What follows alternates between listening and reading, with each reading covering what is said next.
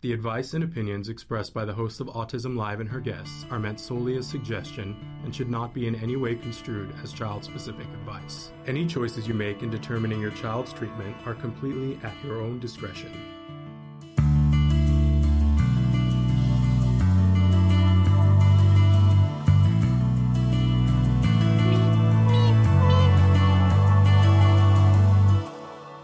I know many of you around the world are dealing with different weather issues today. Uh, We don't mean to make it sound like we're big babies here in Los Angeles. It's just that we don't normally have weather.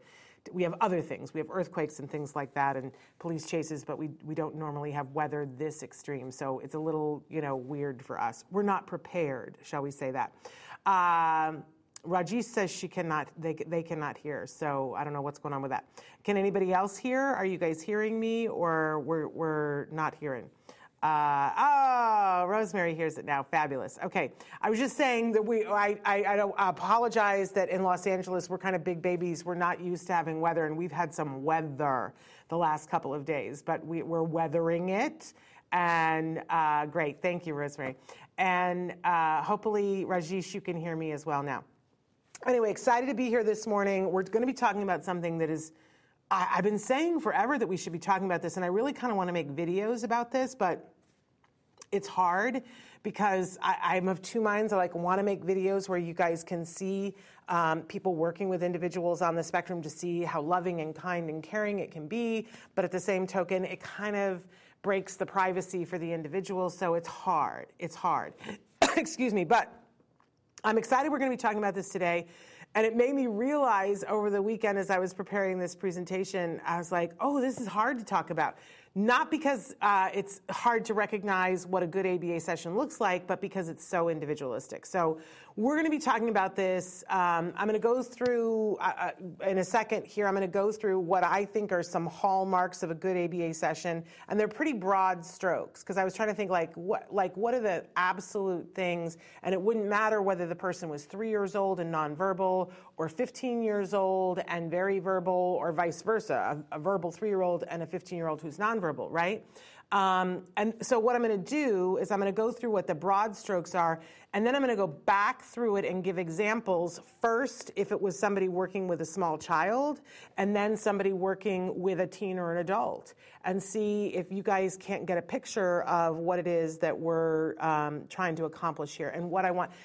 What I want you guys to understand, because I think um, you know, it was so key the other day I, when I was at the conference that I was at, and after my panel was over, and I stuck around to answer questions for a while, and two of the people who came up to me to ask a question were preschool teachers, and they and there were lots of questions that they had for me, and then one of the questions was, you know, we hear that you're so pro ABA and intensive ABA, but as preschool teachers, we're constantly telling parents, you know, it's too much because they said either parents don't want them to come to preschool and that's a bad thing, or parents want to do preschool and then do ABA and the rest of the hours and they're like, that child would be exhausted, it's too much.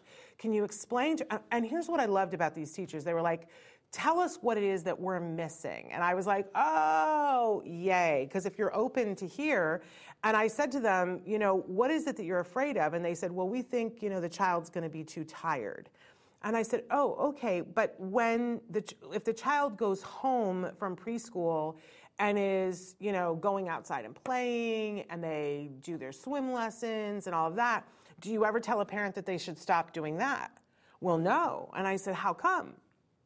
And they said because those things are good for the child. I said, "Oh, so the problem is is that you think ABA is bad for them because you think it's tiring them out, but you don't think that swimming lessons is tiring them out?" And they were like, well, but you know, swimming lessons, they go and they do that for an hour and then they go and do something else. And I said, yeah, what is it that they do? And will they go and play? And I said, that's not tiring them out. And, and they were like, well, you know, it just, and I said, here's the thing. I think if you don't know what an ABA session looks like, it sounds well, sounds like, and a lot of people will go online and they will look at somebody working with a child, and what they see is like a DTT moment where they say, okay, you know, touch car, and the child touches car, and they go, good job, right? And They go, oh, well, four hours of that would be exhausting. And if somebody is doing that for four hours, I want to smack them into the middle of next week because that's not a good ABA session. And I was kind of going through for them, okay, this is what it looks like. Here's what you didn't see before the touch car. Here's what you didn't see after the touch car. And here's what the, the session. And I went, oh, we should probably do a presentation on this. But it's not one size fits all. So we're going to talk about that in just a second. Before we do, a couple of things of business that I want to take care of. We're live right now. I am saying hello to Rajesh, Rosemary, and Liliana. Uh, and so thrilled that you guys can hear me now. So, uh, and, and, if anybody else is watching, the chat is open right now. Our fabulous Traven is going to show you some of the different ways that you can be watching our show, some of the different ways that you can participate, some of the ways that you can watch us on podcast. I loved when I was at the conference and I was telling people about what we do, and and um, oh my gosh, there was one gentleman that I'm I'm excited. I'm going to uh, see if we can get him on the show. Uh, Cole, I think it's Fitzpatrick is his name and, um, and, and I was telling him about the show and saying, Hi, Eddie. Is it Eddie or Edie? Nice to see you as well. Um, are you the drummer? Are you the fabulous drummer uh, that we've had on the show before? Your last name looks familiar to me. Tell me if you're the fabulous drummer. Anyway, uh, so I was talking to Cole, and he said, "Well, where would I where would I tune into your podcast?" And I said, "Just about anywhere." And he said, "Well, that's kind of broad. Can you give me?" you know, and I said, well, for instance, you know, you can watch us on, uh, listen to us on Spotify, iHeartRadio. You can uh, download on Apple, Apple Podcasts. And he was like, oh, and then he clicked something. He was like, oh, you're here in this app. And I went, yeah. And he goes, oh, you really are everywhere. Um, and I was so thrilled that I could say that because, you know, there was a time and a place when we couldn't say that. But we are pretty much any place where you can get a, a, download a podcast for free. You can find us there. We're not in the ones where they charge you to to download. Uh, I know some of you have asked us to be in those, and I like it's just I don't know. It's hard for me to ask people. Um, to pay when you can get us someplace else for free. That doesn't make sense to me. But um, Yes, Rhythmic Arts Project. Yes, you are the fabulous drummer. Yes, wonderful, wonderful, wonderful. Uh, well, we need to have you back on the show sometime because uh, I loved what you guys were doing. If you guys don't know, look up Rhythmic Arts Project. Whew, good stuff. Um, and yes, you are fabulous. Own that. Uh, so, anyway, I just want to let you know you can download wherever you get podcasts for free. You can check out our YouTube channel. Please like, subscribe, share wherever you find us and where, wherever you like to download us because there are still so many people who don't know what we're doing here. And what we're doing here is trying to spread information and inspiration. And to that end, um, Oh, okay, great. I, and thank you for giving me your phone number. I'm going to reach out to you. So, we have something coming up in April that I think is really exciting, you guys. We are going to do the first ever Autism Network podcastathon and it's it's keeping me up at night right now because it's such a behemoth of a project. But we are going to on April fourth at 3 p.m. Pacific time, and as it was pointed out to me over the weekend, um, we will be in daylight savings at that point. We're going to be an hour earlier. So, for those of you who are watching around the world, it's going to be an hour earlier for you by then, because on March 12th, we're turning the clocks back. But um, so, but at 3 p.m. Pacific time, we are going to go live and we are going to attempt to stay live for 44 hours nonstop, to do a live stream for 44 hours. And uh, we are you know, we're not capable of doing that completely by ourselves. We have like six different shows that we do here now at the Autism Network. Autism Live is one of them. Doc, Ask Dr. Doreen is one of them, right? Stories from the Spectrum, another. We have other shows as well. But even then, we cannot stay live on our own for 44 hours by ourselves. So we have been inviting guest podcasters to come and take over our feed for an hour Oh my gosh, you guys, it has been so amazing the response for this, and I am so excited. We are starting to, I think probably later on today, the, the some of the calendar will go live on the website. But if you are on autismnetwork.com, you can go to, there's a tab now for Podcastathon. And I've been populating the calendar, but we haven't made it live yet. But wait till you guys see. I mean, obviously, Dr. Temple Grandin is going to be here. Uh, some of the guest podcasters that we have, Dr. Uh, Mary Barbera is going to be with us from Turn Autism Around. We have a podcast from South Africa that is going to be with us. We have a radio show from India that is going to be with us. We have a couple of dad podcasts. We have the Just Two Dads are going to take over for an hour. The Autism Dadvocate is going to take over for an hour. I'm so excited, and that doesn't even begin to cover everybody. That obviously Spec Labs is going to take over, so um, it's going to be exciting and it's going to be varied. Uh, so really thrilling. And then we're going to do some autism live, and I'm going to have some amazing guests. Temple Grandin, one of them. Um, but uh, we're going to do Ask Dr. Doreen. She's going to answer questions. Uh, we're also going to have, there's a two hour time period on Wednesday when Dr. Doreen is only going to interview people who have been um, in the trenches with her for 20 plus years that she thinks are, are just amazing people that sh- helped shaped herself as a professional. And so I know, Rosemary, it does sound amazing, doesn't it? 44 hours, and obviously none of you are going to be able to stay awake for 44 hours and watch the whole thing end to end, but all of it will be podcast individual hour by hour.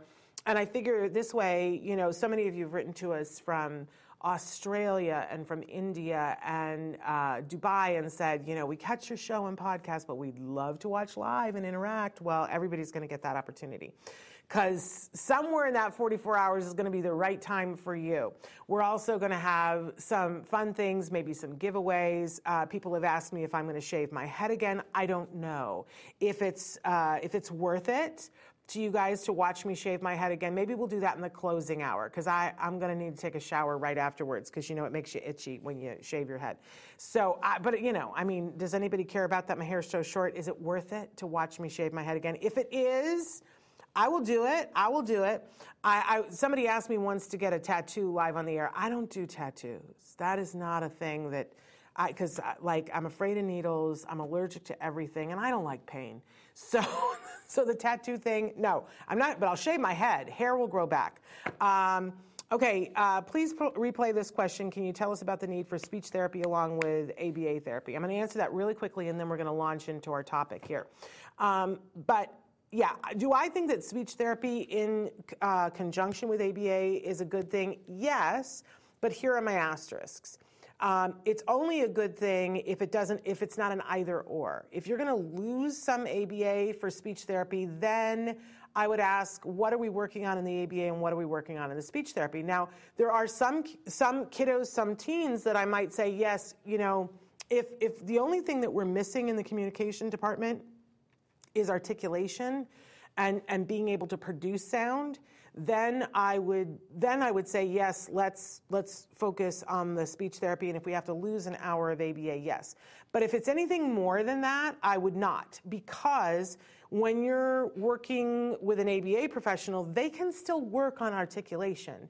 And in fact, they work on it in a way that makes it really reinforcing for the individual. Not that the speech and language pathologist can't, but unless you're with a really skilled SLP, they're not going to work on um, all the other elements of language because language is not just about producing sound. Now, if you have somebody who has apraxia, I would I would want to make sure that they are working with an SLP that is skilled in apraxia because they aren't all, but I would prioritize that finding that and having that piece there. But the truth is, if I could pick anything for you, it would be that you uh, have the schedule to be able to do it all. That you would be able to do ABA intensively for that individual for the, to suit their needs, and that you would have a very skilled SLP, and that the two things would not conflict. Unfortunately, most of the time they do conflict, and I find that a lot of times it's because um, staffing shortages, and schools say, here are the hours which we allot for the SLP to do. I don't subscribe to that. I really don't.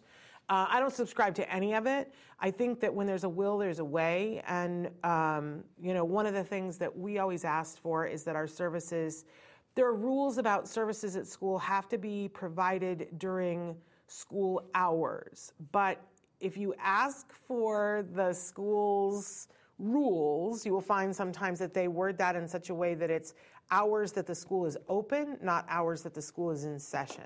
So if the school opens at 7 a.m. and the school closes and they lock the doors at 4, then you could be having speech any of that time. I hate it when a school, I, it's so hypocritical to me when a school says, well, you know, we only allow for these services to happen when class is in session. So we're going to pull your child out of class to have their speech and language pathologist appointment. Um, but, you know, you, and then every other thing they say, don't, you can't drop off a lunch during that time because it would, it would uh, interrupt instruction it's so hypocritical. It's really just about them trying to run their ship in a tight way and have everybody fit in. And if your child has an IEP, then your child doesn't have to fit in. Um, and I got to the point with school where uh, my child, I prioritized ABA because for him, it wasn't just about making the sounds, it was about him understanding what he was saying and what other people were saying to him. And ABA is better for that. Sorry, I love me some speech and language pathologists, but ABA is better at getting to that um, than SLPs are. On the whole, are there some remarkable SLPs out there? Yes. Are there some mediocre to the ABA professionals? Sure. So, you know, uh, look at what you have.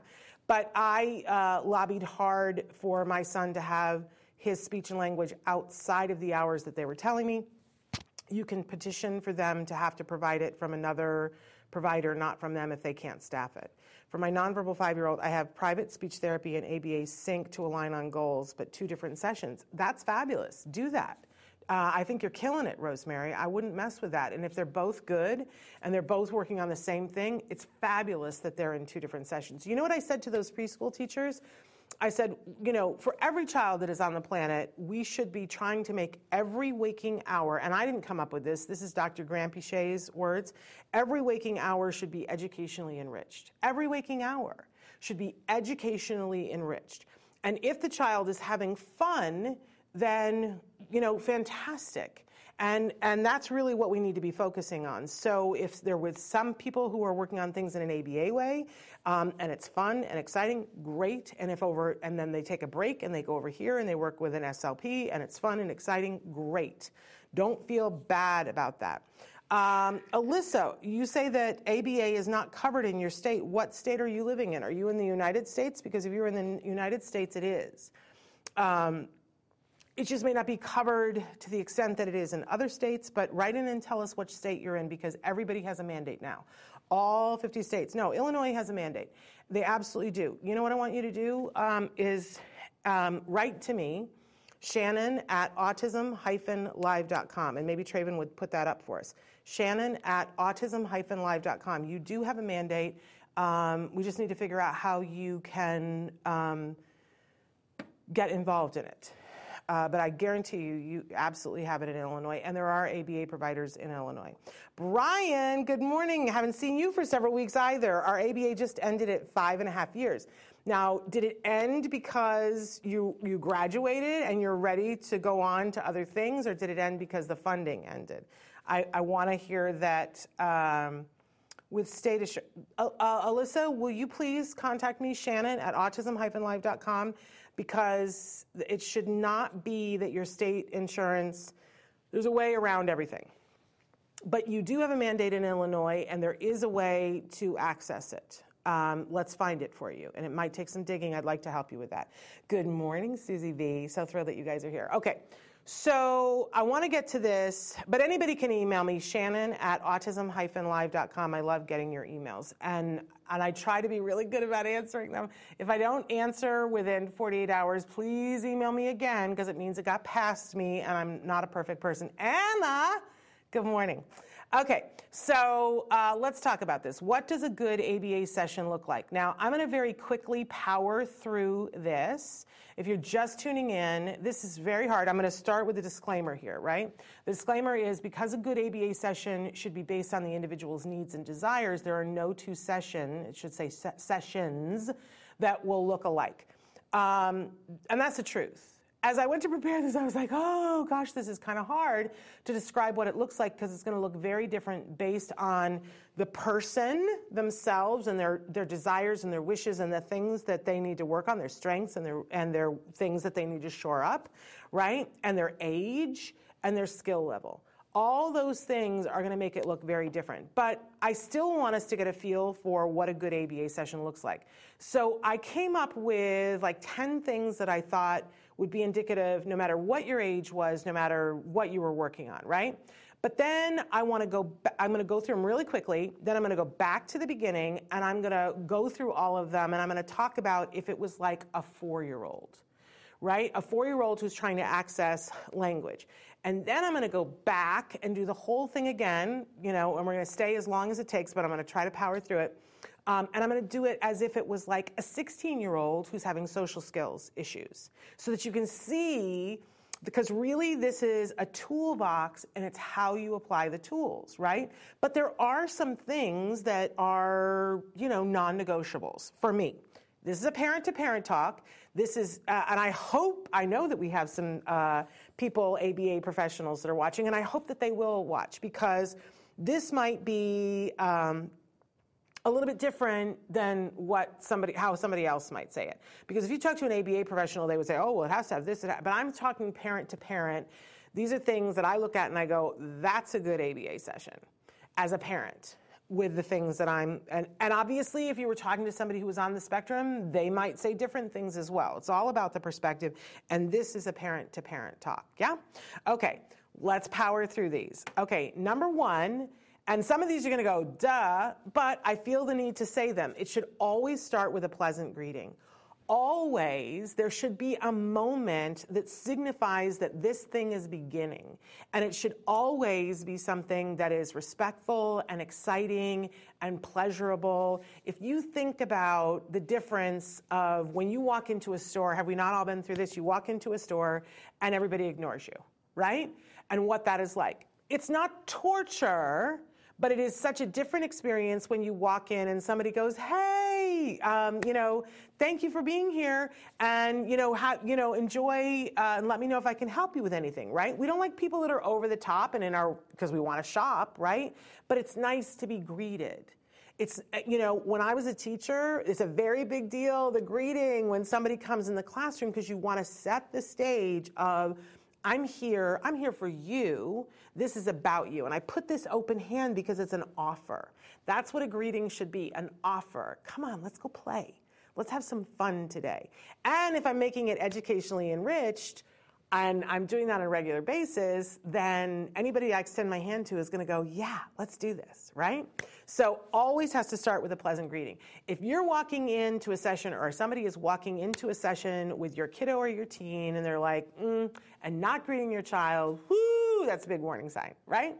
It's also uh, a moment where we're teaching that individual the importance of a greeting because that is a social contract that people on the spectrum, it's, it's a learned behavior for a lot of them right? And so we're modeling that and we're making that happen. And it has to be pleasant. We're setting the stage, right? Number two, there should be regular preference assessments. Preference assessment is when we figure out what do you want? Now, we can do this with babies. We can do this with teenagers. We can do this with adults. We can do this with senior citizens. We can do this with people who are nonverbal. We can do this with people who are nonvocal. We can do this with people who have no um, expressive or receptive language whatsoever. Uh, we can do this with itty bitty little babies. We can hold a preference assessment. And this is essential to a good session. It cannot just be at the start of the session, it cannot be once in the middle. There should be regular preference assessments. Because if you said to me right now, what do you feel like doing right now? It's going to be very different than if you said to me, what do you feel like doing right now? And it's two o'clock in the afternoon, right? So always lots and lots and lots of regular uh, preference assessments, and we're going to go over this when I give my two examples here in a second. Uh, there should be tons of positive reinforcement. I put cash there because for many people, cash is a positive reinforcer. Uh, and I put it there for a specific reason because so many people go, oh, this is that dog training thing. No, no, if, if this is dog training, then we are all, as I said the other day, we're all German Shepherds. Because positive reinforcement is when something positive happens because of something that you did. That is your paycheck, folks. Your paycheck is a positive reinforcer. If you think about it, look at that pile of cash there. It's just paper. And yet we get emotional about it. If somebody hands you 10,000 of those, you're going to jump up and down and go, woo! I'm in a game show, right? I just got 10,000 of those pieces of paper. But they are only pieces of paper because we know what they will do. They're a token economy. It is a positive reinforcer. But we're going to talk a little bit about the fact that everybody's reinforcer is, is different. And what is positive reinforcement to you right now may not be at 2 o'clock in the afternoon later on, right? Um, and certainly what is reinforcing to me may not be reinforcing to Traven right? And it's not a reinforcer unless it encourages the be- behavior to happen again. Uh, you know, one of the things that people are saying all over the place is, you know, well, we've tried giving bonuses to our employees, and and yet it's not helping with retention. And then, you know, a, an ABA person would say, well, then that wasn't really, uh, it wasn't enough, or it wasn't the reinforcer that they wanted. Uh, so there you go. Has to be individualized. We're going to talk about that. Uh, there should be fun at regular intervals. It has, like, everything can't necessarily be fun, but if it's not fun on regular intervals, then who wants to do it? Nobody. And it's not good ABA, it's not an educationally enriched environment if it's not fun on a. That circus tent, you want to be walking into that on a regular basis. And if you're not, you're not doing it right. Uh, okay, oh, here's one that like you're going to go, wait a second, she just said all these things about how it has to be fun, it has to be. Data has to be taken. It has to be. It is not a good ABA session unless we took data on it. It is that thing if a tree falls in the forest and nobody is there, did it really, really fall? If the whole purpose of ABA is we're trying to set up contingencies where we're creating an environment where learning can happen, we have to regularly check is it working? Because if it's not, it's not the, the learner's fault, it is the method. And the method can change. There are a gazillion and eight ways to teach anything. And if we're saying that, you know, this learner learns in a specific way because we know, because we took data, then we're going to play to that strength. But we wouldn't know unless we took data. And I hate taking data. Data is not my thing. It's, to me, it's not warm and fuzzy and all those things. Um, and I love, even in my life, uh, Dr. Granpeesheh will get so fatoots with me because She will ask me a question about something. I'm like, oh, I don't feel. And she's like, what does the data say? And I'm like, I don't want to. And it's important. And it won't be funded by insurance if data is not taken, but it's not.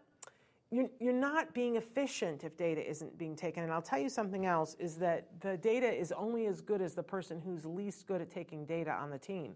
Don't let that be you. Uh, and it was me. I'm just going to be honest about that. Um, there should be clear targets that benefit the individual. Whatever it is that you're working on, like, don't let it be something that, well, we're not really sure what we're working on right now. Um, it should be clear. It should be clear to everybody who's teaching, it should be clear to the person who's being taught.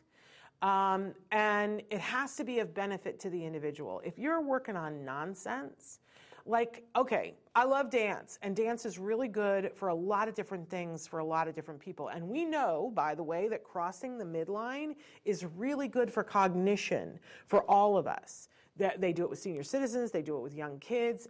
It's very good, you know, activities like playing tennis where you cross the midline, very good for our cognition. You know how we know that? Because the data has shown us that. Would we have known otherwise? I don't know. But um, but we wouldn't necessarily work on tennis with every single person, right?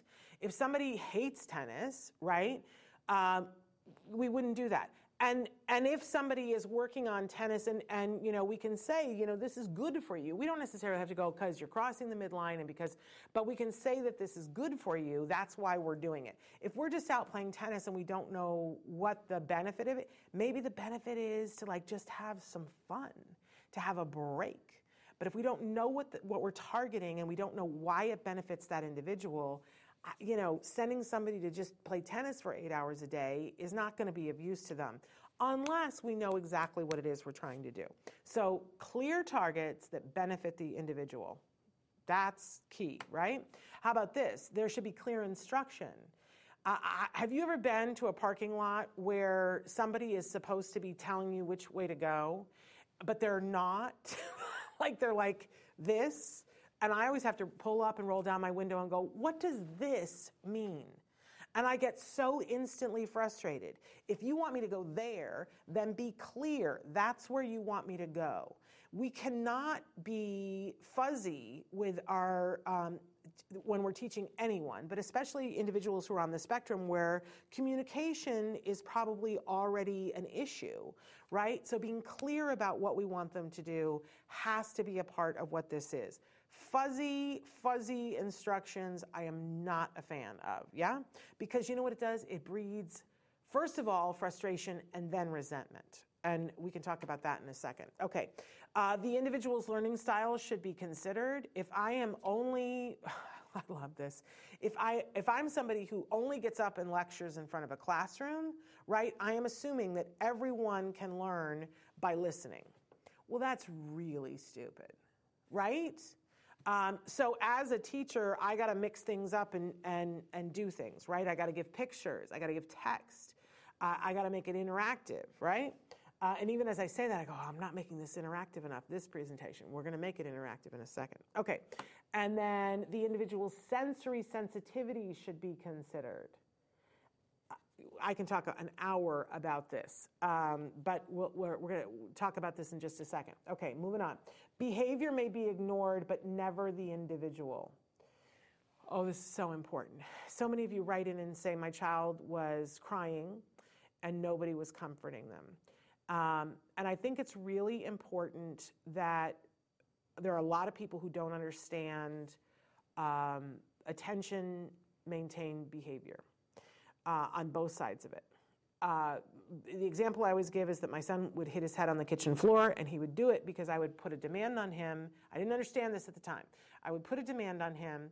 He would throw himself on the floor and he would start hitting his head. And my reaction would be that I would pick him up, I would soothe him, and I would pet his head, rock him, give him a, like a sippy cup with a nipple on it, right? And rock him and sing to him. And he wouldn't have to do the thing that I'd put the demand on, right? Um, so and he would do it all the time. And I was afraid he was going to do brain damage. But the thing is, is that I, I was helping to maintain that behavior. It wasn't happening solely because of me, but I was helping to maintain the behavior because uh, I, he would deliberately do something to hurt himself so that I would soothe him, and then I would take the demand off and he would get all this attention. So it was escape maintain and attention maintain.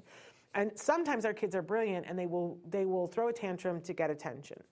And we don't want to give attention to a behavior that is bad for them that they did just for attention.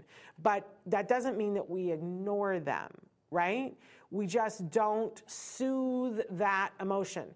But if a child has fallen and hurt themselves, that is, and, and it wasn't to get for attention, um, we're not going to ignore that child, right?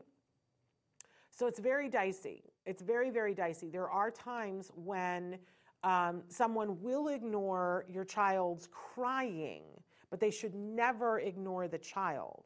And they should only ignore crying when they have done something deliberately to make themselves cry so that they can be soothed. If you think about that and think, what you know what kind of a situation will you be setting up if your child has to hurt themselves to get attention obviously what we would do is try to give that child tons of attention for everything except them hurting themselves.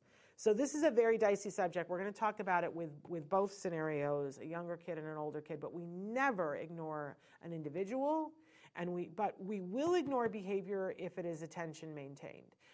But if you don't know the difference ask an expert to explain it to you w- within the confines of the, the individual so that you don't get it wrong. Because I have seen people ignore children and it makes my blood boil. And, I have, and I've seen both parents and professionals ignore a child when a child should not be ignored. And I have seen the opposite, mostly parents who give um, attention to a behavior that they're helping to maintain. And I am guilty of that right? Uh, but life is so much better when you don't do that. Okay.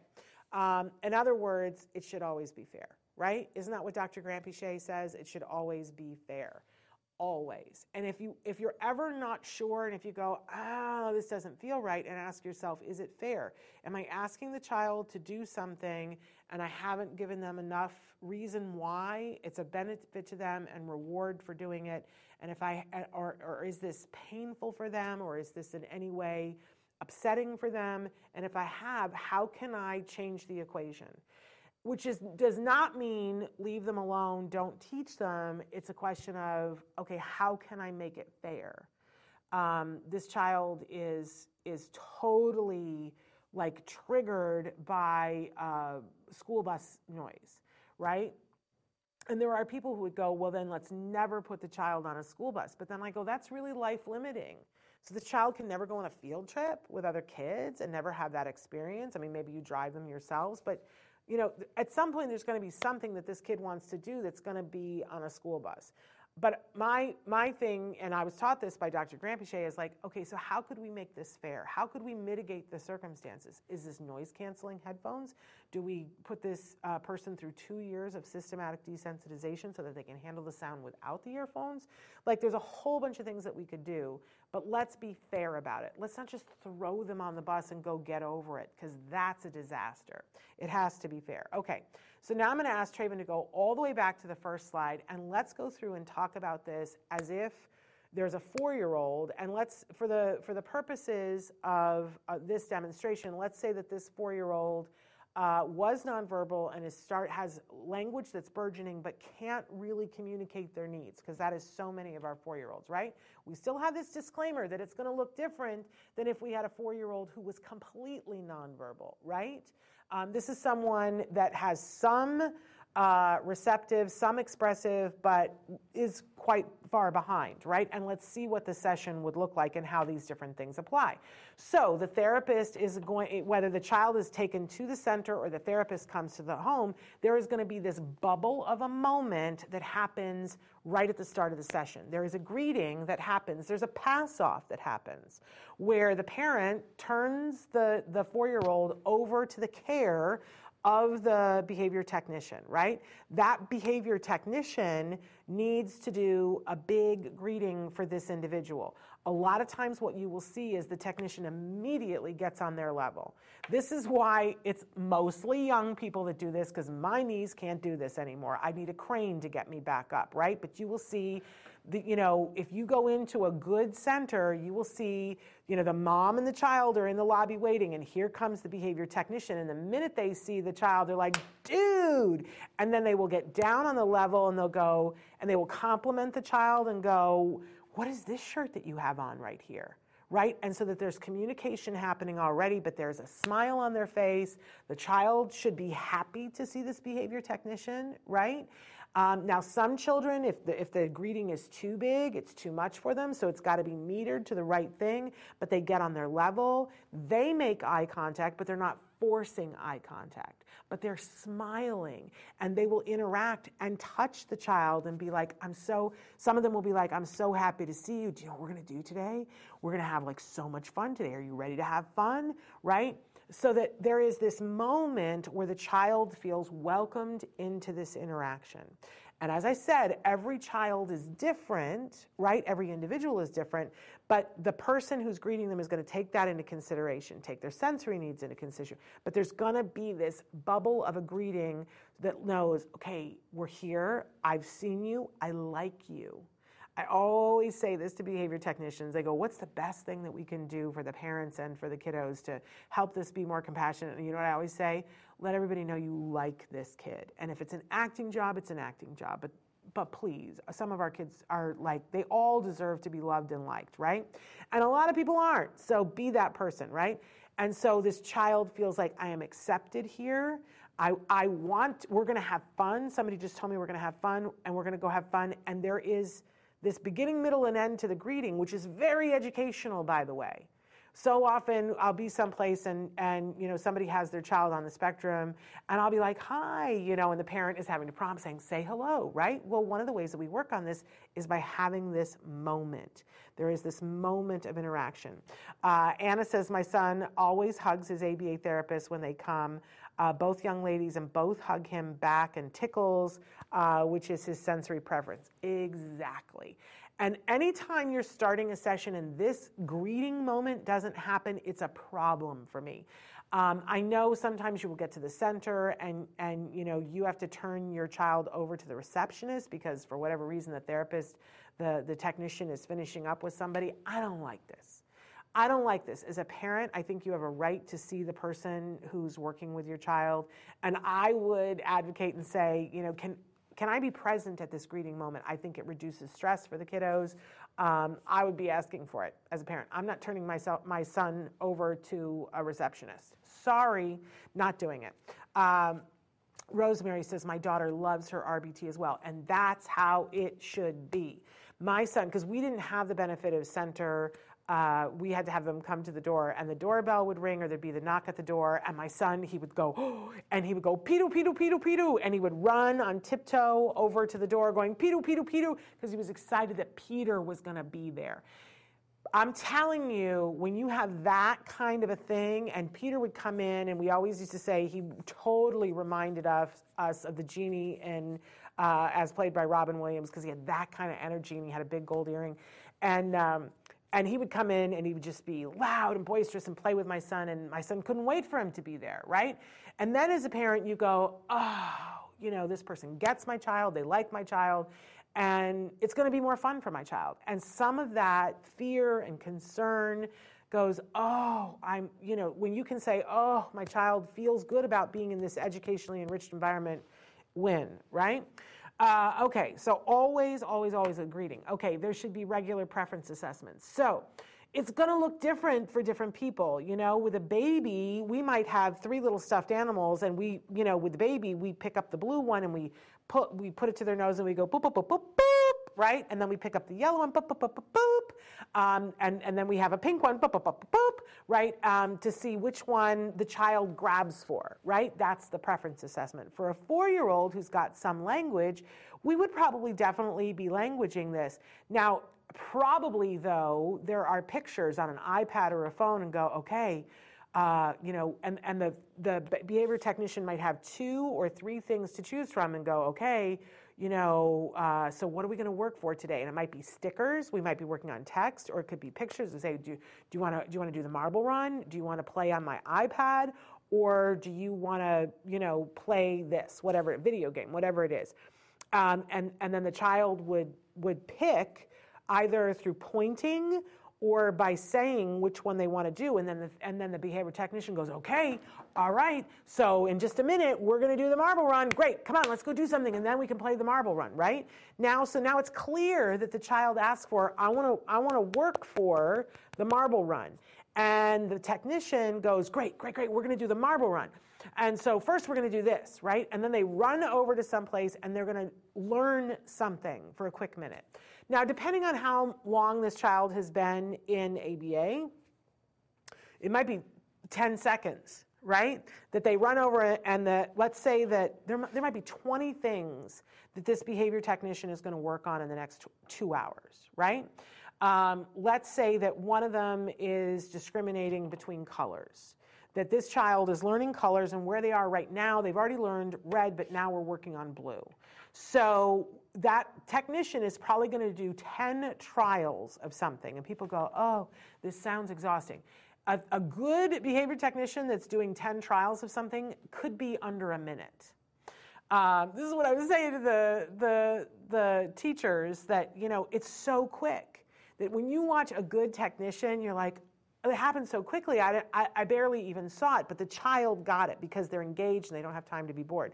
But so if, if they're teaching blue to the child, and it might be that we're at the point where, you know, as I said, we're already doing red. I've got things here that are, have blue on them, um, and you can't see. But, but so they might be at the point where they put three things out. It might be two things. They might be 2D. They might be um, just a picture, but uh, but they'll go and I and the child might be standing, the child might be sitting at a table, right? It depends on the individual, right? But the behavior technician might go, okay, so you know, uh, okay, all right, you ready? We're gonna do a quiz here. Quick, quick quiz. Okay, which one of these things is blue? Can you touch the one that's blue? And the child touches the blue thing, and, and the and the behavior technician goes, "Great job, good job, you're doing so good. Okay, come on, let's do it again." And he switches them around, and he goes, "Okay, touch the thing that's blue, right?" And the child touches the thing, and he goes, "Good, good job, right?" But then he switches them around, and he goes, "Okay, touch the thing that's blue," and the child picks around. He goes, "Okay, let's try again."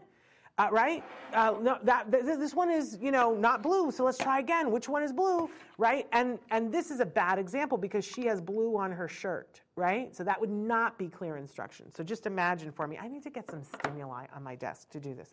But anyway, um, so th- it's not punitive. He wasn't like, no, man, you know blue, come on.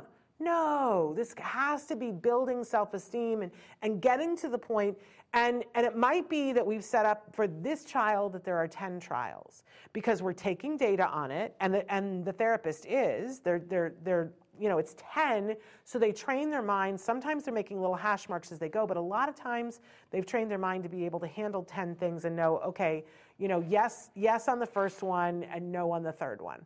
We didn't get it on the third one. And that's going to be important down the road because if every time we do this with a child, they get it wrong on the third and fourth, then we know that on the first and the second time they didn't really get it right, they'd memorized it. And then we're going to teach them in a different way, right? But so so they get through the 10 trials and hopefully we end on a on a good one, right? They might go to 11 just to end on a good one and prompt them and help their hand and go, "That's the blue one. Good job look at this, it's time to go play with the marble run. And then we go and we play with the marble run for two minutes. And then, you know, and we say, okay, it's going to be two minutes. Sometimes we use a timer with kids, or sometimes we say, okay, you get two balls that you get to run down the marble run. And so they do the marble run. Okay, last one, do it. And then we're going to go do something else, right? And then what does the, the behavior technician do? They go, okay, so now we did the marble run. What do you want to work for now? Because they've already done the marble run. They may not want to do the marble run again if you really want to keep them active and interested, then you know you give them another preference assessment uh, and say which one do you? Oh, now you want to work for the video? Okay, now we're going to go work for the video game, and and in this way, this is why these people should be paid more. Now, just everybody do the Iyanla Vanzant thing. Heal yourself. Uh, this is because this is high energy. This is why sessions really shouldn't be more than two hours. Because for somebody to commit to the child and do that for two hours, it's exhausting. This is why parents cannot do this completely every day, day in, day out. This is why we need so many hours. Because if you have eight hours of this um, in a day, um, you're going to learn a, a, lot, right? Um, and you're going to have had a really good time. It's the equivalent of going to Disneyland, right? When our kids are exhausted at the end of the day of Disneyland, we don't go, well, that's just cruel. We don't. They had fun and they learned things at Disneyland too. Um, you know, we, if, so I think that if we can make it as fun as possible, there's no limit. Uh, obviously, children need to have sleep. But I'll tell you something when you have good ABA session happening, kids are exhausted like they are at the end of Disneyland, right? Um, but they're but they feel good. It's like when you do a really good workout and you've worked your way up to a really good workout you feel good. You feel good tired right? Okay but preference assessments really really important. Tons of positive reinforcement. So in the example that i was giving with the marble run for each time that we were doing the thing we're giving positive reinforcement. Somebody talked about their kid likes tickles so we say you know touch the one that's blue and he touches the one that's blue and we go yes and we give quick little tickles right? But that's only for the child who really likes that. There are some children who don't like to be touched right? Um, so we find what's reinforcing to give them and we don't wait until they've gotten 10 right. We have to give constant tons of feedback that's positive reinforcement. And it's only reinforcement if we see more of the behavior happen. This is another reason why we have to take the data because if if the the reinforcement that we gave was tickles and we see that as we're teaching it, they're not maintaining it we might need to look and go i don't think that the tickles are reinforcing enough this is hard for them let's up the paycheck what would be more exciting for them and I know everybody gets upset when we start talking about food as a reinforcer. It's not my favorite thing either. I really hated it, and I almost never allowed them to do it with my son. But I did allow them to do it sometimes because it's a primary reinforcer and, and we wanted to build language. And that was reinforcing to him. And part of how we got to build the language was he loved hot dogs and we would cut the hot dogs up into little pieces. And so he would say dog and he would request dog. And he wasn't talking about a puppy dog, he wanted a hot a piece of a hot dog. And so he would. And that's and that was a place from which we could build language. We didn't stay having a hot dog be the reinforcer, but when he asked for it, he could have a hot dog. Yeah? Tons of positive reinforcement. If you are not hearing your child in a session being told, Good job, you're doing so good, you're awesome, dude, fabulous, uh, or, or girl, you know, whatever it is, if you are not hearing tons of praise, they're not doing it right. And praise not may not be the thing that your child is is being reinforced by right now. So there should be other reinforcement too, but there should always be praise because that helps to build praise as a reinforcer. Right? So t- you should be hearing your child being built up. When I whenever I hear self advocates talking about how ABA tore them down and made them feel like they were less than, it makes me want to pull my hair out. Not because I don't believe them, but because somebody wasn't doing it right. Your child should feel like they're a superhero by the end of the session. And, and if your team is not doing that, I would sit them all down and say, Excuse me, Shannon said, this is not right, and find another ABA provider or tell them to get their crap together. Uh, Assad says, We tried ABA and our kid didn't make progress in one year. Majority of the RBTs we tried aren't experienced. Is there a way or resources where I can uh, play the RBT role myself as a parent? Yes, absolutely. Um, you know, one of the people that's going to be taking over for the hour for us, uh, Justin Leaf from the Autism Partnership Foundation. They uh, there's several different places that are offer RBT training online. They just happen to do it for free. So I would encourage you to go to Autism Partnership Foundation and um, take the classes so that you know how to do it. I, I am going to tell you though that it's always harder for a parent to be their char- child's RBT than somebody else. I still think you should do it, and I really want to encourage everybody to do it because you will be better with your child, and you will also recognize a good RBT from a mile away and one that isn't, and you can train people. But I, I always want to caution um, parents that you come to your child with all this baggage. They know you, and you know them, and it will get in the way. So I would, uh, and and you want your child to learn how to interact with people other than just you. So if you're going to be the RBT, great, but make sure that you train other people as well, so that it's not you, if you possibly can. Uh, if you can't, it's just going to take you a little longer um, to get to the progress. But I'm very sorry that you had a whole year go by and did not see progress. Because when we get to the data, we're going to talk about why that should never have happened. Uh, okay, so there should be fun at regular intervals. Well, what's the difference between that and the reinforcer? Well, the reinforcer is very specific that we're constantly enter, entering into a behavior contract with a person that we're teaching where it's like, I'm going to, and, and, and in a second, we're going to talk about how clear instruction. And ABA says, I'm going to give you a clear instruction, then you get an opportunity to do it, and then you're going to get immediate feedback. And if you got it right, it's going to be positive, and if you got it wrong, it's going to be bland. It's not going to be punitive, it's going to be bland, right? So that is the regular, you know, I'm going to ask you to do something, you're going to do it, and then I'm going to give you, if you, you know, and it is contingent on getting it right in some way, shape, or form that you get that positive reinforcer. But then let's remember that if you don't get it right, the response is bland. It's almost a nothing burger, right? So there's, you know, there's, it's not that it's punitive, it's just bleh, vanilla right? And vanilla is not horrible, right? But it is not Rocky Road. And this is what we're talking about. Now, so that's that's imperative. You have to have that to be doing good ABA. That there is a positive uh, reinforcer. But what's to say that I can't make the way I gave the instruction fun, and that I can't make what I've asked you to do be fun too? Because I can. I can teach you math by writing on a board. Or I can teach you math by making a pizza and teach you fractions that way, right? So that's the difference for me. If we're going to make it fun, make even the instruction fun, make what we're doing fun, and then make the reinforcer fun. That's what we're talking about here. Because uh, it should always be fun. If you have a choice to be a boring teacher or a fun teacher, why not be fun? Yeah?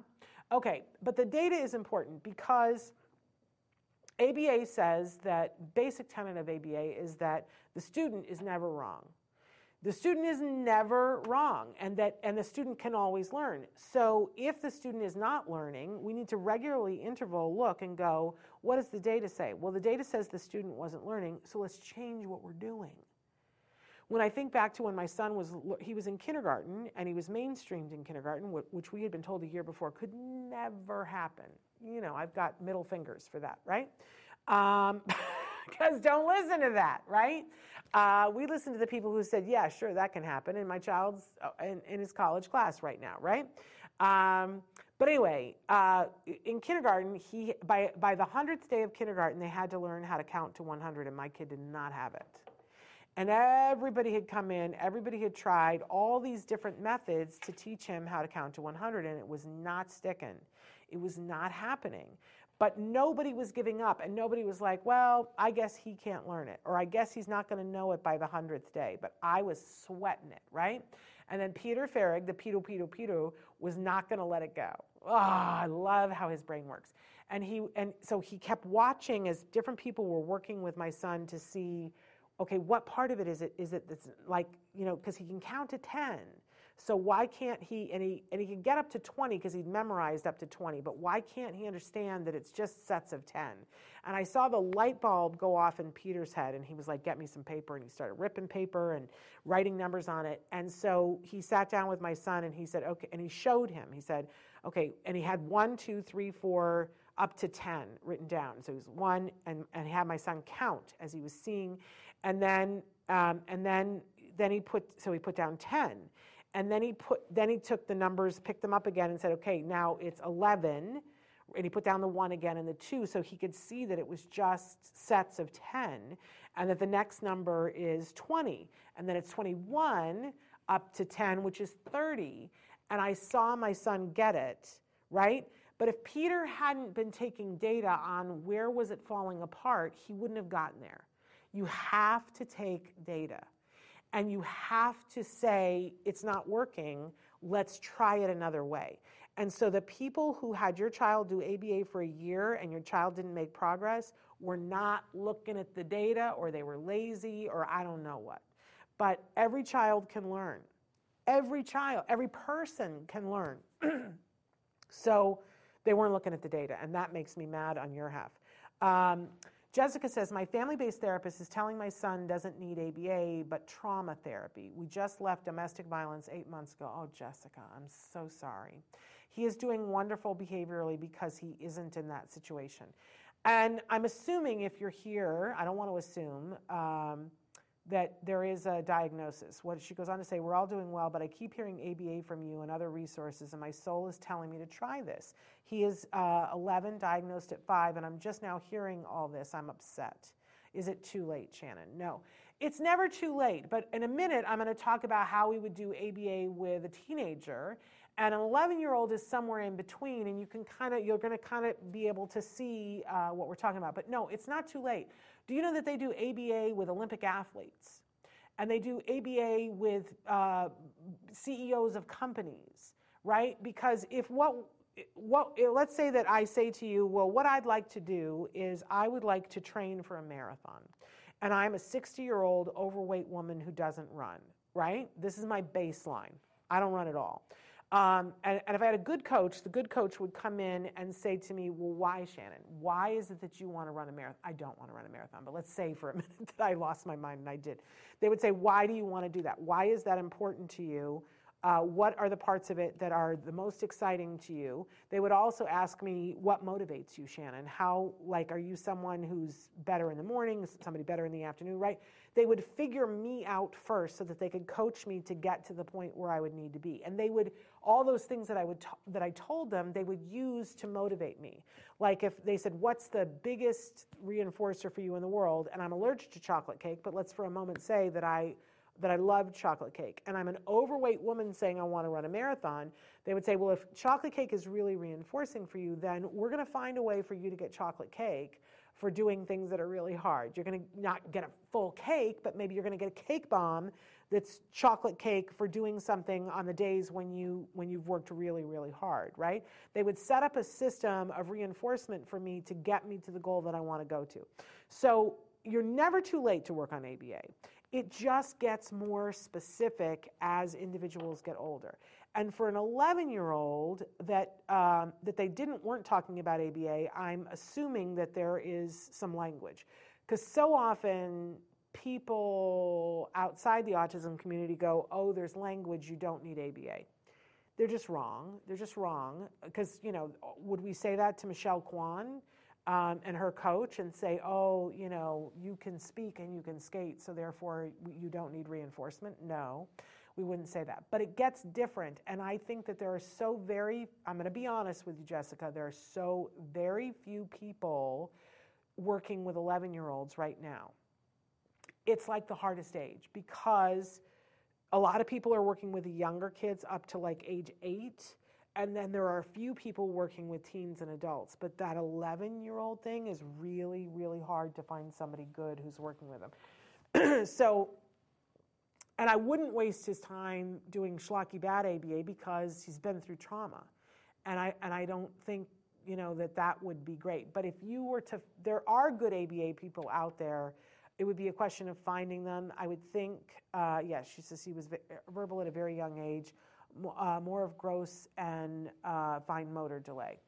Um, and so if it's that, I mean, ABA would still be effective for that, but I think OT would be better uh, at 11. I would, what I would be concerned about is where are his social deficits, and even though he can speak, what is his communication like? Can he talk to people about his feelings? Can he talk about, like, is he going to uh, well, a family based therapist. Um, so, is he talking about the trauma with that person? Is he sticking up for himself on the school uh, yard? Is what happens when other kids are bullying him? Does he know how to have boundaries with friends? Those are the things. And some of that ABA could help with, but some of that a therapist could help with. Um, I, I don't like I know that ABA would be useful to him if you had a good person, but I, I really am concerned about if you can find a good person. And I wouldn't want him to be with a bad person. Um, so I don't think you're necessarily missing the boat, Jessica, but I would be on the lookout uh, for things that where he has deficits. Um, and every 11 year old has deficits. So, um, yeah. Well, okay, so um, you said he does struggle socially. So I would be looking at that, and depending on how much he struggles socially, if it's if it's really quite intense, um, I, I would highly recommend at 11 you should be able to find somebody who does the peers program, and it's a program where you are taking a, a class with a group of parents while he's taking a class with a group of 11 year olds at the same time. Um, and they get assignments that you your assignment they they clue you into what their assignment is and you have an assignment. It's really good. And a lot of people are doing it now. Uh, dr liz Laugeson at ucla created it but she trained a lot of people. Um, and he receives ot at school but i'm looking for other outside of school because he's not it's not enough have you ever, is there anybody who's doing equine therapy who's near you? Because equine therapy is really good for trauma and it's really good for both fine motor and gross motor. Um, and it might be something, uh, you know, unless he's terrified by horses. Um, but even, you know, if you can get him over that, equine therapy can be very good uh, because horses, the right horse, and th- those are the ones involved in equine therapy, are so patient and it's like they can smell trauma. There is something about horses that is so, they communicate on a level that just cuts right through the whole thing. Um, I love you back, Jessica. I, I, wish you well, and please write to us, uh, you know, and let us know what else is going on. Okay, but data, data, data, data, because data shows if we're making progress and it shows what kind of learner, which is going to be important in a second, right? Okay, uh, there should be clear targets that benefit the individual. Have you ever had the circumstance where somebody's trying to teach you something and you don't understand what it is and you just get frustrated? I watched my son once with a with a therapist who was learning, not fast enough. And he was old enough that he could say to her, I don't know what it is you want me to do. Can you just tell me what it is you want me to do? And she went, Oh, well, what I'm looking for is this. And he was like, You could have just told me, right? Um, I don't, if your child, if it's not clear to you what your child is supposed to be doing in a moment, then it for sure is not clear to your child. Make sure that you're having your technicians be clear with their instructions. Remember the example I was giving about, you know, um, people directing traffic at Disneyland. Don't let anybody do that to your child, right? And people might say to you, well, but they're not always going to get clear instruction in the real world.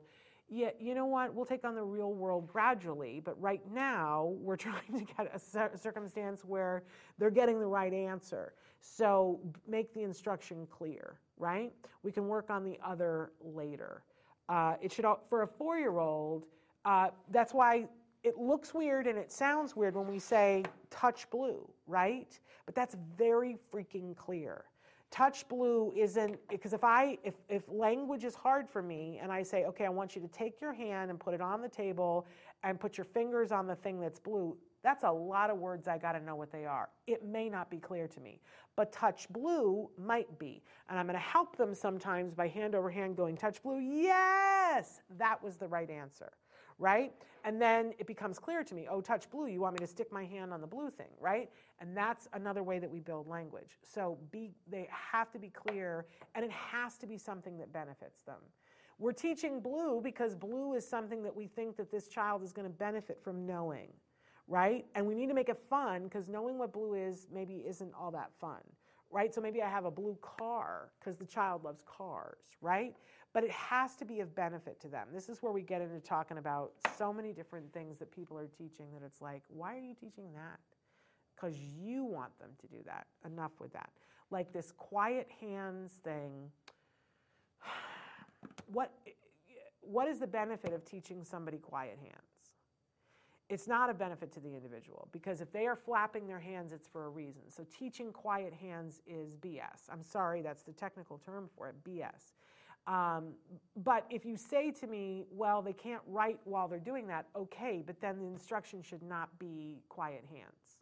Let's make, you know, holding a pencil re- really reinforcing. And we can't start with that, but we can start with a pincer grasp by picking up you know, uh, gluten-free Cheerios, which this child loves to eat, right? I'm building the hand muscles to the point, and then I can work on the tripod grasp by giving them really tiny crayons because they like the color red and they want to, you know, paint. I can work up to holding the pencil, and when I get to the pencil, I can get this thing that goes on top of it that's really reinforcing and lights up for them, right? Um, and in that way, they're going to want to hold the pen, and I don't even have to teach quiet hands. So, this is what I mean by it has to be a benefit for them. But we spend a lot of time teaching things that are not a benefit to them. There's a different way to go about this, and I'm all about that. Okay, there should be clear instructions. I sort of mixed the two of these up, but it has to be clear, has to be clear uh, what we're teaching and what we want them to do, right? Okay. Um, moving on to the next one. The individual sensory sensitivities should be considered. Sometimes we don't know what the sensory sensitivities are, but we need to read the room on a regular basis. And people have lots of ways of communicating that aren't necessarily vocal. Did you watch the SAG Awards last night? I don't know what happened because I'd love to think that there's something else that happened. But Jason Bateman, won, they announced that he won the award, and he got up on stage and he said, "I really want to thank my wife." And they cut to her, and she had a look on her face that was so much communication. Look it up online. I was like, "Oh, somebody is mad at somebody," and it looked like she was mad at him, but it could have been that she was mad at somebody that like shook his hand on the way up, but she was pissed right? That is clear communication, right? Um, now, it could be that her zipper was poking her, right? I don't know. And my whole point of this is that we don't know what the, what the sensitive thing was there, but we have to use our eyeballs and go, something not right. And then if we were working with Jason Bateman's wife, we would we would like look at the full thing and go, okay, what's happening? And we would not put her through whatever she just went through that made that face. You know what I'm saying? So we have to be mindful and pay attention to what so if a child is is crying every time we go to teach one lesson we need to look at that data is going to show that we need to look at that and we need to eliminate things that are sensory overwhelming to them uh, because we're not about flooding children we're not there's systematic desensitization, but flooding a child, which means like putting them into the thing that is disturbing them, should not be a part of any session that you're doing with a child. We can talk about that with adults, but children and teens, no. That's a hard no for me as a parent. Okay. And then behavior may be ignored, but never the individual. So there are times when your child is going to express that they are uncomfortable. And at, at this point in our lives, we know when our child is like, when they do that thing, or when they're doing the, or when they're, they're doing the full on, you know, right? Or scared or terrified, like all of the different sounds that they make. I really want to encourage you. When my son was having therapy, I um, had a baby monitor in the other room and I listened and watched everything everything. And in the beginning, anytime he would cry, I, was, I would be like, oh no, we have to stop that. Um, and the one deal that they had said to me was, you know, unless you are in, in fear for his and in imminent danger, that you will not stop the session. That was really hard for me because I didn't want him to be uncomfortable. I didn't want him to be frustrated. I didn't want him to feel like he couldn't do something.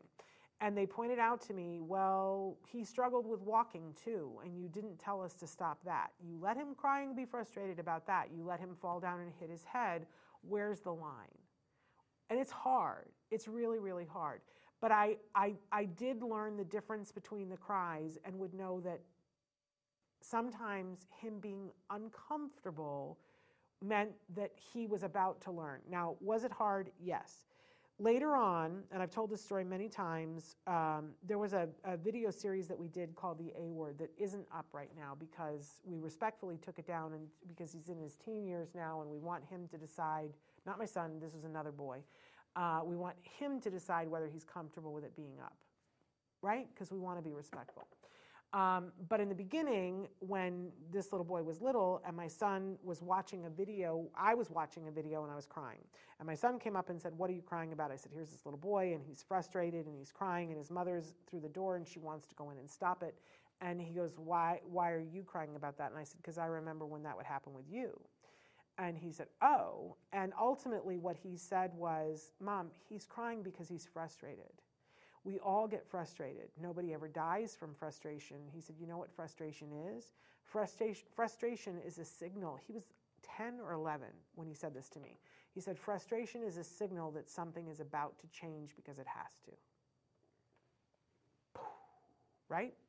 Um, and I say that to you because I needed to hear that as a parent because there were times when I allowed my son to be frustrated and I was like, oh, I hope he's not going to be mad at me later on for this right?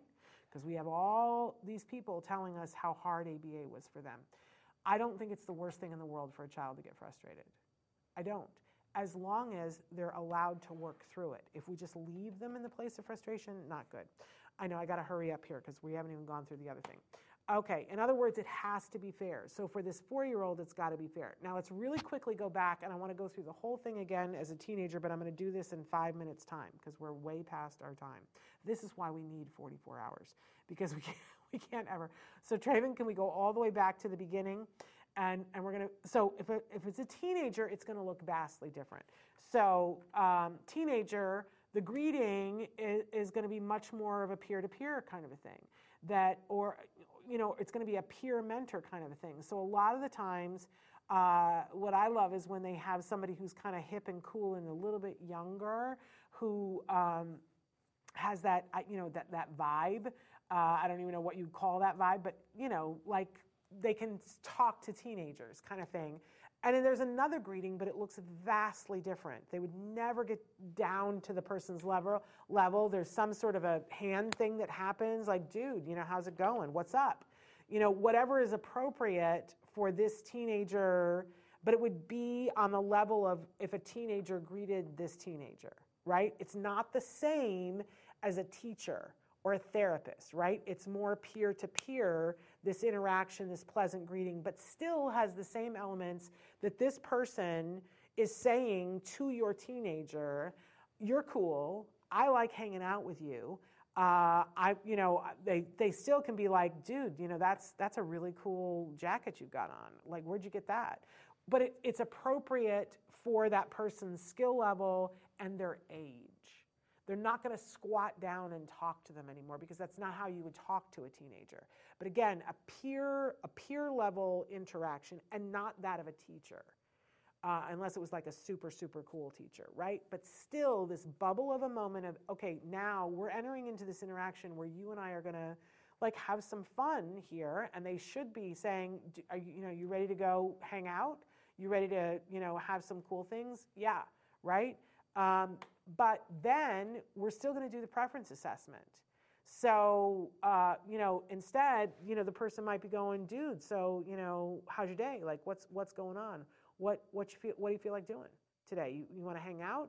You want to? Uh, what you got? Any new games you want to play? What's uh, you know what's going on, right? And so the the teenager might say, oh yeah, you know I got this new uh, video game. Cool. You want to play that in a few minutes? Let's get a little done, and then we'll play that, right?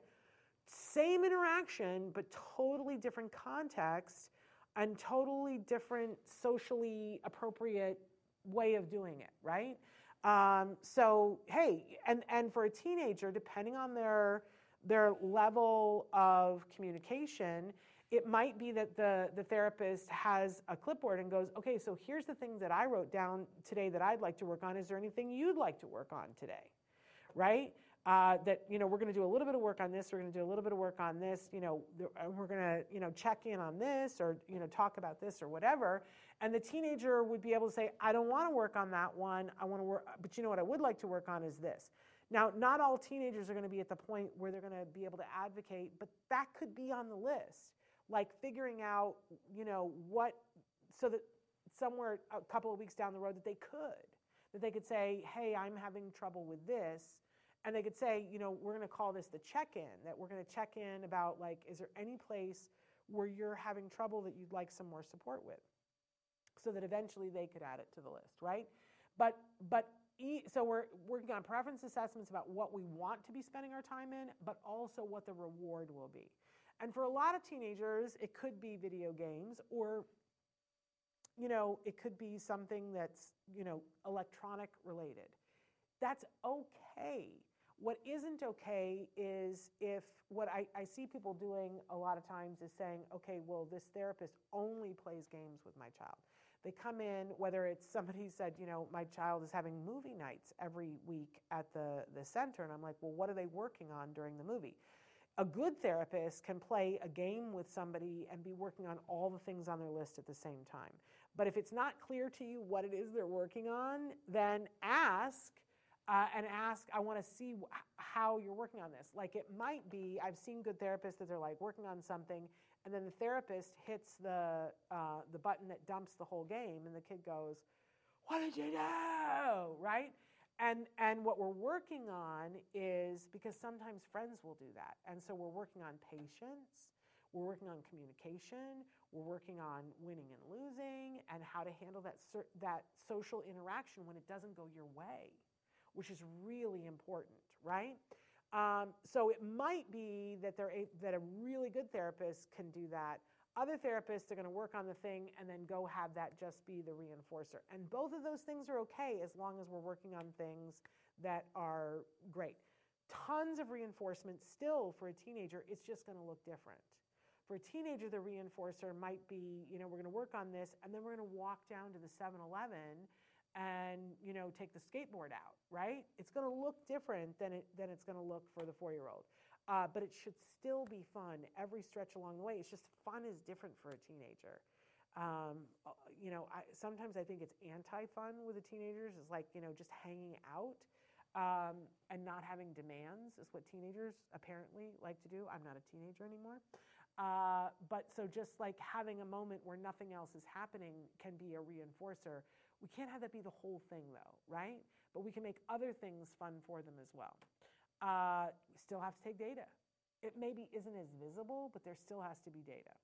Uh, clear targets. And so I think, especially when our kids are older, um, showing them and asking them, okay, what's important to you? Oh, so you want to be able to um, ask a girl out. You know, then that's something that's important to you. Or you want to not feel uncool talking to your peers, right? Whatever the whatever the thing is that they want to do, then those are the things that we want to be working on because it's what's important to them. And just working on social skills is great, right? But if, it, if they can't see how it benefits them, they're not going to want to do it. That's just the long and the short of it, right?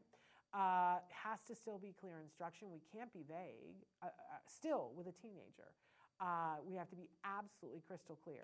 And we have to take into consideration their learning styles because kids who shut down, right, if they get something wrong the first time and they shut down, well, then we want to be mindful of that and constantly be giving them things that are attainable to build them up before that's called behavioral momentum before we give them the thing that's going to be a little hard that they might might not succeed at and we're going to like you know tell them here's the goal so that they understand this is the thing that we're going to be doing and here's the reinforcer for trying right uh, for that kid who's like i didn't get it right i didn't get it perfect you know we want to know that beforehand so that we're not constantly beating them down uh, still concerned about their sensitive uh, sensor, se- sensory sensitivities. I can't talk anymore. Um, but hopefully, by the time that they're teenagers, they're more aware of, what their sensitivities are, as is the person working with them we're still going to be uncovering some things, right? But we're we're going to be building plans of how do we deal with it when it goes off the rails. That you don't like the loud screeching noise when the microphone makes that noise. How, what what are our strategies that we're going to work on so that if that happens, we're going to be able to handle it. Really important stuff. Uh, and again, behavior can be ignored, but never the individual. And I, and when a person who has language um, and has the I I really if we have a, a teenager who does not yet have functional communication, everything stops until you have that, right? They have to have the ability to say no, right? They also have to have the ability to say yes. But if, if somebody doesn't have the ability to say no or yes, it's unkind to work on anything else. I, right? I mean, to me, that's a duh, but I'm just checking with everybody else. Um, you have to be able to communicate I, I, I want this, I don't want that. Because if you don't, you're going to have challenging behavior. So functional communication has to come first. But if we have an individual who has functional communication, who is still having tantrums and meltdowns, it's because they have a need. There is something that they need that they do not yet know how to communicate to you. And that has to come top row. That them being able to communicate what's happening. And sometimes there are other components of things going on that make it so that even they don't know. I am somebody who has a wheat intolerance, allergy, whatever you want to call it. And if I have wheat by accident, I am in a state where I I don't even know what's wrong, but I am unhappy, upset, mad, yelling. Uh, my temperature is up, my blood pressure is up. I feel hot and itchy, and I am uncomfortable, and there is no consoling me. That is how I feel on wheat. And in the moment, I, I think just in the last 10 years, because I've been off of wheat enough that I can now go, at some point, I go, What is happening? Oh my gosh, I think I might have had uh, a contamination. And then I know to go take some Benadryl. I'm 60 maybe in the last 10 years I've gotten to that point. So sometimes we have teenagers who are having a reaction to something and they can't even tell you, right? Um, so we need to not be poo pooing. If somebody is engaging in challenging behavior, we need to be good detectives. This does not mean ignore them, right? Uh, there's no ignoring but we need to get to the bottom of it and figure out what it is that they want. Now, if they're engaging in that behavior just for attention, then eventually we would set up a behavior intervention plan where we would ignore that behavior, but not in a vacuum. We would never be like, well, I'm ignoring that behavior and then hopefully this works out. That's not how a behavior intervention plan works when it's attention maintained. In fact, the antecedent modification that we would make to try to head it off at the pass is by giving them tons of attention for everything else that they do. People just forget that part. And it's critical. If somebody is acting out for attention, give them attention for everything else they do except that thing that they were acting out. And then maybe you won't have the need to act out for that. But if they do, then in those extreme circumstances, you absolutely would not pay attention to that behavior because we don't want to feed it, right? But you still don't ignore the individual. You cannot ignore people. Um, and you would wait until they communicate, you know, stay there. You don't leave the room, you would stay there. And, and you know, you, you might even say, I, I want to talk to you when you are calm. You don't say a whole lot more than that, right? Um, but then the second that they are calm, you you reestablish attention and heap attention on, and and they're like, what I what I need is a break. Fabulous, wonderful. I'm going to give you a break, and you and the attention is right there, and you give them all the attention in the world. So do not ignore people. In extreme circumstances, we ignore behavior, but only in that moment, and only if it is solely for attention if, if there are teenagers that are having these behaviors, it is because there's something that they need to communicate and they may not even know what. And we have to figure out what it is because it's all about it has to be fair. We've all been teenagers. It's rough. You are dealing with hormones, you are dealing with society. And if that has to be through a Vaseline of, I don't really understand, none of us understand what's being said half the time now, right? But if you have an extra diagnosed, uh, really, you know, condition that makes it extra hard for you to learn, imagine how hard that is. It's the hardest thing under the sun. We need to be compassionate towards these people. Um, and ABA can really help. Uh, but as I said to Jessica, it's not the only thing. If you have teenagers, you know, if you said to me that, you know, this is 11 year old and they're having trauma, um, you know, I might recommend that you take them to an inclusive acting class, that they have an opportunity to work through some of their feelings in a safe environment, right? That's super duper fun, right? Uh, I, by the way, I um, recommend that for most teens. A good acting class goes a long way. Uh, there's also, if you have somebody that's a teenager, I wouldn't do this with anybody who doesn't have really good language skills, and I probably wouldn't go younger than 12, but I think it depends on the cognitive behavioral therapy for anxiety with the right person, amazing. Um, okay, uh, what do we have here? Uh, Jessica says, good news. Uh, I texted the family based therapist. She's going to help me find equine therapy. Fabulous. She said she's worked with riding with a handicapped and loved it, and so did the kids. Yeah, equine therapy can be amazing for trauma. Absolutely amazing for trauma. So, but I wouldn't. I, I would also for the social piece. I would. I would look at that uh, peers program, but I would also look at a good acting class uh, with the right people, and I would do that uh, with like a, a, mainstream so that it's not all individuals who are on the spectrum, but you know, a little bit a mix of everything. Uh, I would, I would, I would. All right, you guys, we've gone way over. Uh, but that's okay because I really enjoyed talking about this because a good ABA session is fast paced, it's fun, it's reinforcing, it works on things that are good for the individual, and it is absolutely an educationally enriched environment from end to end. But if you're having somebody who, you know, I know sometimes on the schedule they will they will put somebody for three hours. I'm not a fan of that.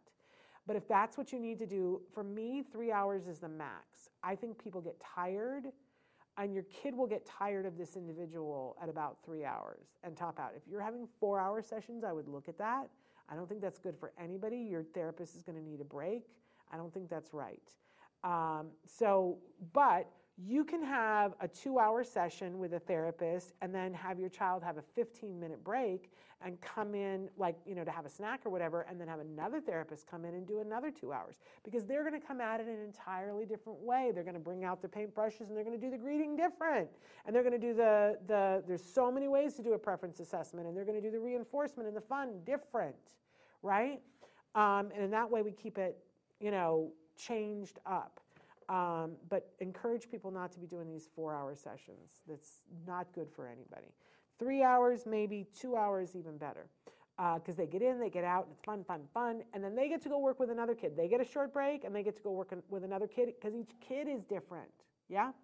All right. I love you all so much. Guess who we're back with tomorrow? She's back from Saudi Arabia.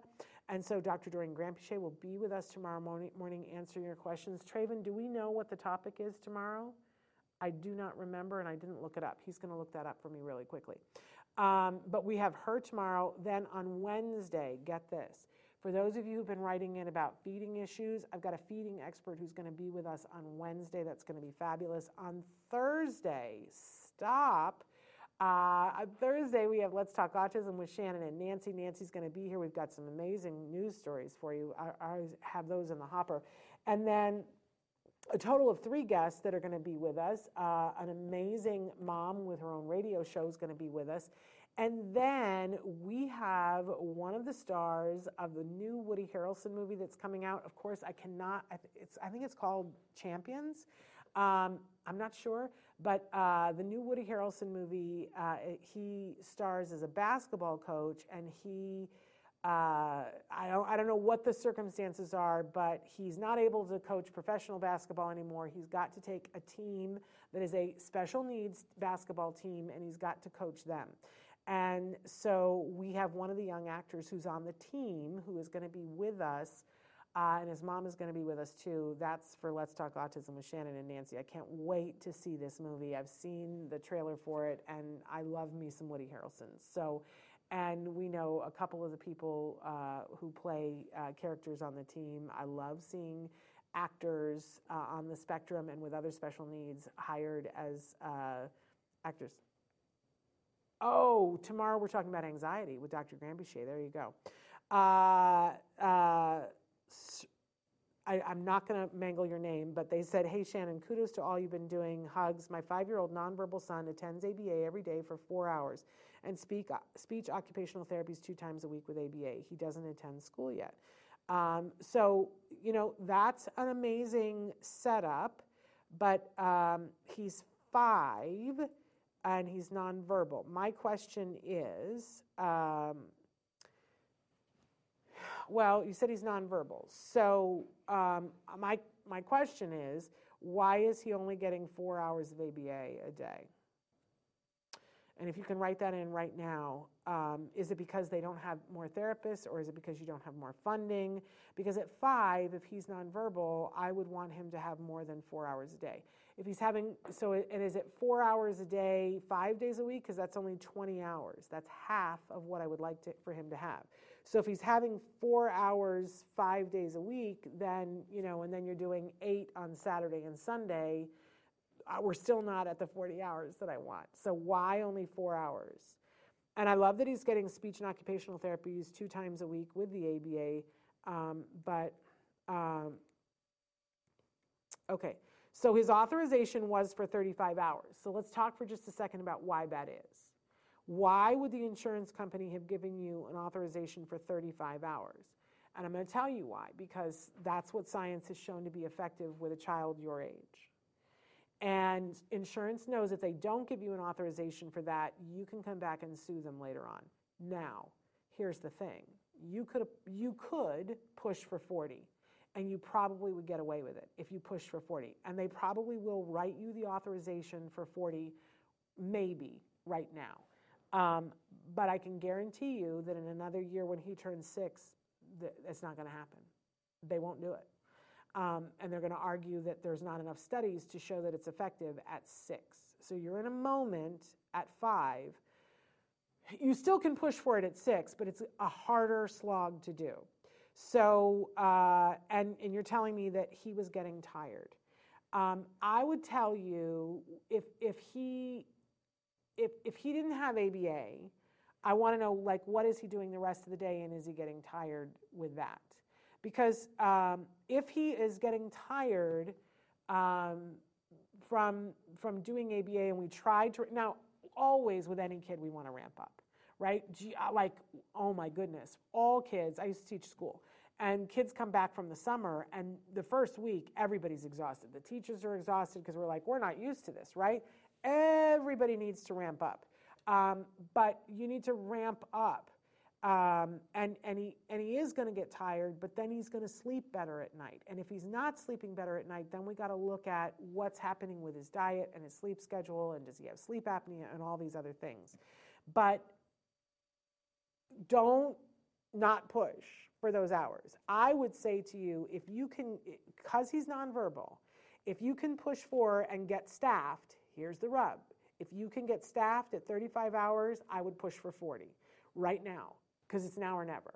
I don't think I don't think you're going to get it if you don't take it now. What the insurance company is going to say is, "We offered you 35 hours, you didn't use it. Why do you want it now? Now it's not shown to be as effective." Which isn't exactly true. It's not that it hasn't been shown to be effective, it's that there are no studies that have been done on it later, right? Tons of studies show how effective it is it is from ages 3 to 5, but nothing after that. So they start winnowing the hours down after that. So, um, so that's what I would do. I would take this year because I'm, I'm guessing that you're here in the United States, and in the United States, you can delay your child going to kindergarten until they're six without any fuss. You just say, no, we're waiting, right? At six, you got to have a medical reason why. And you could make that argument, but right now you don't have to. He's five. So I would get that as close to 40 hours as you can. I would fit the speech and the OT around that, and I would push, push, push. I would reward him uh, for doing more hours. I would ask for the team to make it as fun as possible for him. I would, if he's not sleeping well at night, I would take him to the pediatrician and say, We need help with sleep. Um, I would work at your, I would look at your sleep schedule and make sure that he's got clean sleep habits, that he goes to bed at the same time, he gets up at the same time. But you know, I had a friend who always said that, you know, the key to raising good, happy children is the phrase that she would use, not my phrase, but I borrow it. She would say, run them like dogs. If you, you know, if you took kids outside and took them to a festival and had them run all day, they'll be exhausted at the end of the day. Don't be afraid of that exhausted, good exhausted, good. You know what I'm saying? Let him get tired. Let him be so tired that he falls into bed and sleeps like a rock all night long. But fill his hours with stuff that's fun and exciting through that. Yeah? Traven is showing you he's, he's getting the hook. Uh, I hope that helps you um, because I, you know you asked, and so that's that's my advice for that. But then I would do I would do school at six, but take this time and, and ramp that thing up. Get as many hours as you can. Okay, he's showing you all the ways that you can be watching the show. Don't forget that we got that podcastathon coming up. It starts on April 4th at 3 p.m. Pacific time for 44 hours. Long time that we've got all these fun, fun, exciting people. But until then, we'll be back tomorrow with Dr. Granpeesheh talking about anxiety. Ooh, yes. Uh, until then, give your kiddos a hug from me and one for you too, because you're doing a really good job. I said so. All right? Bye bye for now.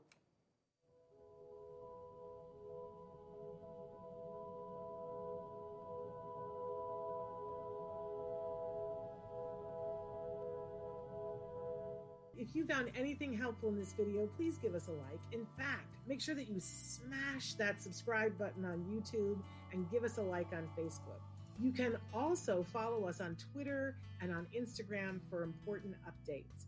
And please download our free podcast wherever you get your podcasts. Thank you so much. See you next time.